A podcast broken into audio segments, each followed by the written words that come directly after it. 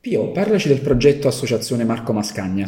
Sì, l'associazione è sorta nel 91, due mesi dopo la morte di Marco, eh, che era un nostro eh, amico molto impegnato perché lui si interessava di ambiente, pace, non violenza, terzo mondo, educazione. Eh, a Napoli è conosciuto soprattutto per la battaglia dei giardinetti di Via Ruoppolo, perché nel 88-91 eh, appunto volevano prima distruggere totalmente i giardinetti per fare un parcheggio, poi invece dopo varie battaglie si erano decisi a distruggere solamente due terzi e lasciarne un terzo dei giardinetti. Eh, però poi eh, quando stavano per iniziare i lavori Marco insieme ad altri insomma, si, si è opposto, a dire io ero piuttosto scettico sulla possibilità di, di, vincere una battaglia del genere. E invece lui con molta determinazione, piano piano, diciamo, coinvolgendo altre persone, è riuscito a bloccare eh, le trivellazioni che volevano fare per iniziare i lavori, per cui si è creato un movimento molto vasto. Eh, per otto volte sono state bloccate le trivellazioni e alla fine, appunto, con sit sempre più numerosi, finché alla fine hanno sospeso i, i lavori e poi insomma si è deciso non solo di non fare più il parcheggio, ma di far diventare parco tutte le strade che erano intorno ai giardinetti, che, che adesso appunto si chiamano Parco Marco Mascagna. Quindi quindi, eh, a lui dedicate? Sì, sì, no, sì Vi lo ringraziamo. Sì. L'amministrazione l'ha Ringrazia. voluto ringraziare di questa cosa che ha fatto. E quindi oltre a ringraziarlo a Napoli come città, lui diciamo dà il suo contributo e voi tramite lui in tutto il mondo. Quindi... Sì, noi in realtà appunto l'associazione è nata per continuare le attività, quindi noi siamo impegnati sempre sul piano dell'ambiente, della pace, della lotta alle disuguaglianze, dell'aiuto al terzo mondo e quindi questa è un po' la nostra missione di vita. Sì. E il giorno 18 novembre 2019 alle ore 19.30 presso il Grenoble, l'istituto francese a Napoli, a via Crispi 86, ci sarà un bellissimo evento di beneficenza per sì. l'asilo sector primero di San Salvador. Sì. Quindi ce ne parli? Sì, questa è un'iniziativa che ormai è arrivata al dodicesimo anno. Noi dal 91, appunto, quando è nata l'associazione, abbiamo adottato questo asilo che si chiama Sector Primero perché era il Sector Primero è la discarica di San Salvador. Era quindi quando c'è stata la guerriglia in eh, San Salvador, una serie di persone sono fuggiti dalla zona della guerriglia e hanno iniziato a costruire baracche dove era la discarica dei rifiuti, quella abbandonata, diciamo così, appunto il Sector Primero, che era la prima discarica del, uh, di San Salvador. E quindi è nata questa grande baraccopoli un nostro amico Gerard Potter, che era un, prete demonicano che è andato ad abitare là, ha messo su varie attività, fra cui anche questo asilo per i bambini appunto del sector primero, eh, chiedendo a noi di finanziarlo. E noi dal 91 appunto sosteniamo sia economicamente sia diciamo così con eh, eh anche persone dell'associazione che sono andate là a dare una mano o Qualche volta appunto abbiamo ospitato la direttrice dell'asilo qui a Napoli, eh, anche perché voleva conoscere le scuole di Napoli, eccetera. Eh, no, no, eh, voleva conoscere, ma anche perché voleva conoscere le, come funziona. Come funziona. Eh, era molto, poi questa maestra è diventata appunto la direttrice, si è laureata in pedagogia ed era una che abitava nella, uh, in una delle baracche del sector primero. Ma Gerardo comunque non ha creato solo un asilo, ha no. creato sì. una mini città, come sì, potremmo definire. Sì, io infatti dico che lui è il sindaco in seconda di San Salvador, quello che forse sarebbe stato bene fosse il primo,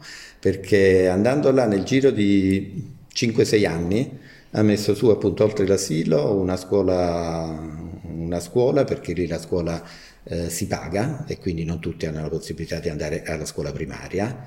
Un ambulatorio medico, una fattoria, una, una falegnameria, una farmacia dove fanno anche eh, farmaci eh, naturali dalle piante che coltivano nella fattoria e, e una scuola sotto il cielo, che è un'altra, un'altra iniziativa pedagogica molto interessante, che loro vanno in alcune zone di San Salvador, mettono eh, banchetti, sedie, eccetera, eh, con eh, quaderni, libri, giochi per strada. Due, per strada vanno là eh, per vari giorni di seguito, per una, una ventina di giorni, eccetera, poi prima lasciano tutto e vanno a un'altra parte e questo serve per cercare appunto di fare in modo che le persone che non vanno normalmente a scuola, i bambini, eccetera, riescono ad avere un contatto almeno con essere stimolate eh, a continuare. Sì, esatto.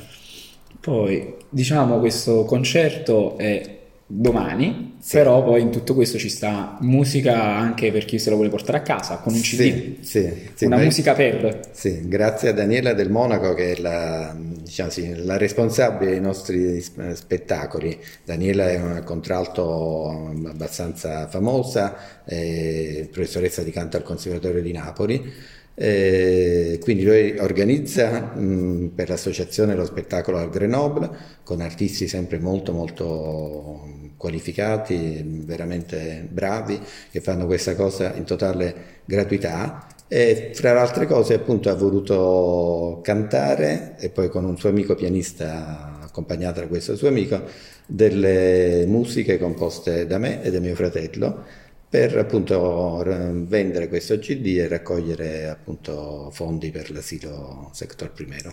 Che inventa presso le botteghe di Napoli Pappeci sì. e Pappici. E Pappici, le botteghe napoletanamente parlando, eh, sì. a via Mezzocannone a via Ursi. Esatto, Quindi sì. potete andare là tranquillamente e tutti i bambini vi ringraziano. Poi voi con l'associazione Marco Mascagna vi occupate anche di tante altre cose quindi coordinamento per la mobilità sostenibile. Sì, perché appunto come dicevo noi seguiamo le, eh, gli interessi di Marco, quindi ci interessiamo di ambiente e Marco si interessava molto di mobilità perché lui era ciclista convinto, andava solo in bici e cercava appunto di, di fare in modo che ci fosse quanto meno macchine possibile perché le macchine sono una, una grossa fonte di inquinamento. E quindi noi insieme al WWF, Cicloverdi, a Lega Ambiente abbiamo costituito questo coordinamento per la mobilità sostenibile già da parecchi anni, dalla, dagli inizi degli anni 2000 direi, e col quale abbiamo fatto varie diciamo sì, invertenze per la, la pedonalizzazione, il ZTL, il prolungamento dell'orario dei mezzi pubblici e qualcuno anche con, riuscendo a ottenere qualche cosa. Diciamo, abbiamo raccolto firme. Insomma, fatto manifestazioni. Visto che vi occupate di aria pulita, fate una volta al mese un'escursione, sì. sempre per beneficenza? No, le escursioni ah. era, serve, diciamo sì, un po' è un momento conviviale in cui le persone, l'associazione o chi vuole conoscere l'associazione può conoscerci in maniera così divertente sia perché appunto ci piace stare all'aria aperta, camminare, vedere bei posti, la bellezza, eh? sia per far conoscere tante cose della bellezza che ci sono in Campania, nelle zone vicine, Basto Lazio, Abruzzo. Eh?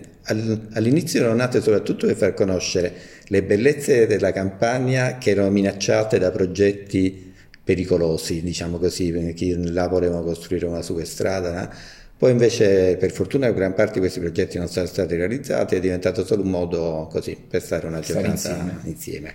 Mentre un'altra giornata importante si svolge a maggio. Sì, nell'ambito no? sempre delle escursioni noi facciamo un'escursione con una braciata ed è una maniera anche per raccogliere fondi per l'asilo perché appunto cioè, la, la, gente dà una quota e ha tutto compreso. Bracciata vegetariana e anche vegana. Vegana, vegetariana e, e carnivora. Sì, carnivora, sì, si accettano tutti. Poi, eh, voi avete anche una, diciamo una, un'altra iniziativa che è indirizzata ai bambini da 1 a 3 anni sulla lettura. Sì, questa è una che stiamo cercando di mettere in piedi adesso allora, poiché noi, tra i nostri impegni c'è anche quello della lotta alle disuguaglianze e alla povertà e ci sono molte ricerche che dicono che le disuguaglianze eh, educative di istruzione si strutturano subito, già eh, soprattutto tra uno e tre anni, perché i bambini delle eh, famiglie colte, istruite, leggono libri, fanno vedere i libri, fanno tanti giochi, eccetera, con i bambini piccolini, mentre quelli delle, di più bassa istruzione appunto non hanno questa, i genitori questa abitudine di far mh, giocare, direi, e, e, leggere ad alta voce libri ai bambini già da uno a tre anni, casomai lo fanno più tardi, mentre invece si è visto che proprio quella è l'età più necessaria per stimolare il bambino e far avvicinare il bambino ai libri, alla lettura, alla, al linguaggio scritto, al linguaggio orale, quindi che anche a capire, a mettersi nei panni dei personaggi, quindi a sviluppare l'empatia, eccetera. Eh, addirittura ci sono delle ricerche che dicono che è il più importante intervento contro le disuguaglianze e la promozione della lettura da 1 a 3 anni, tant'è vero che nel piano nazionale di prevenzione è prevista come un'attività obbligatoria dei pediatri.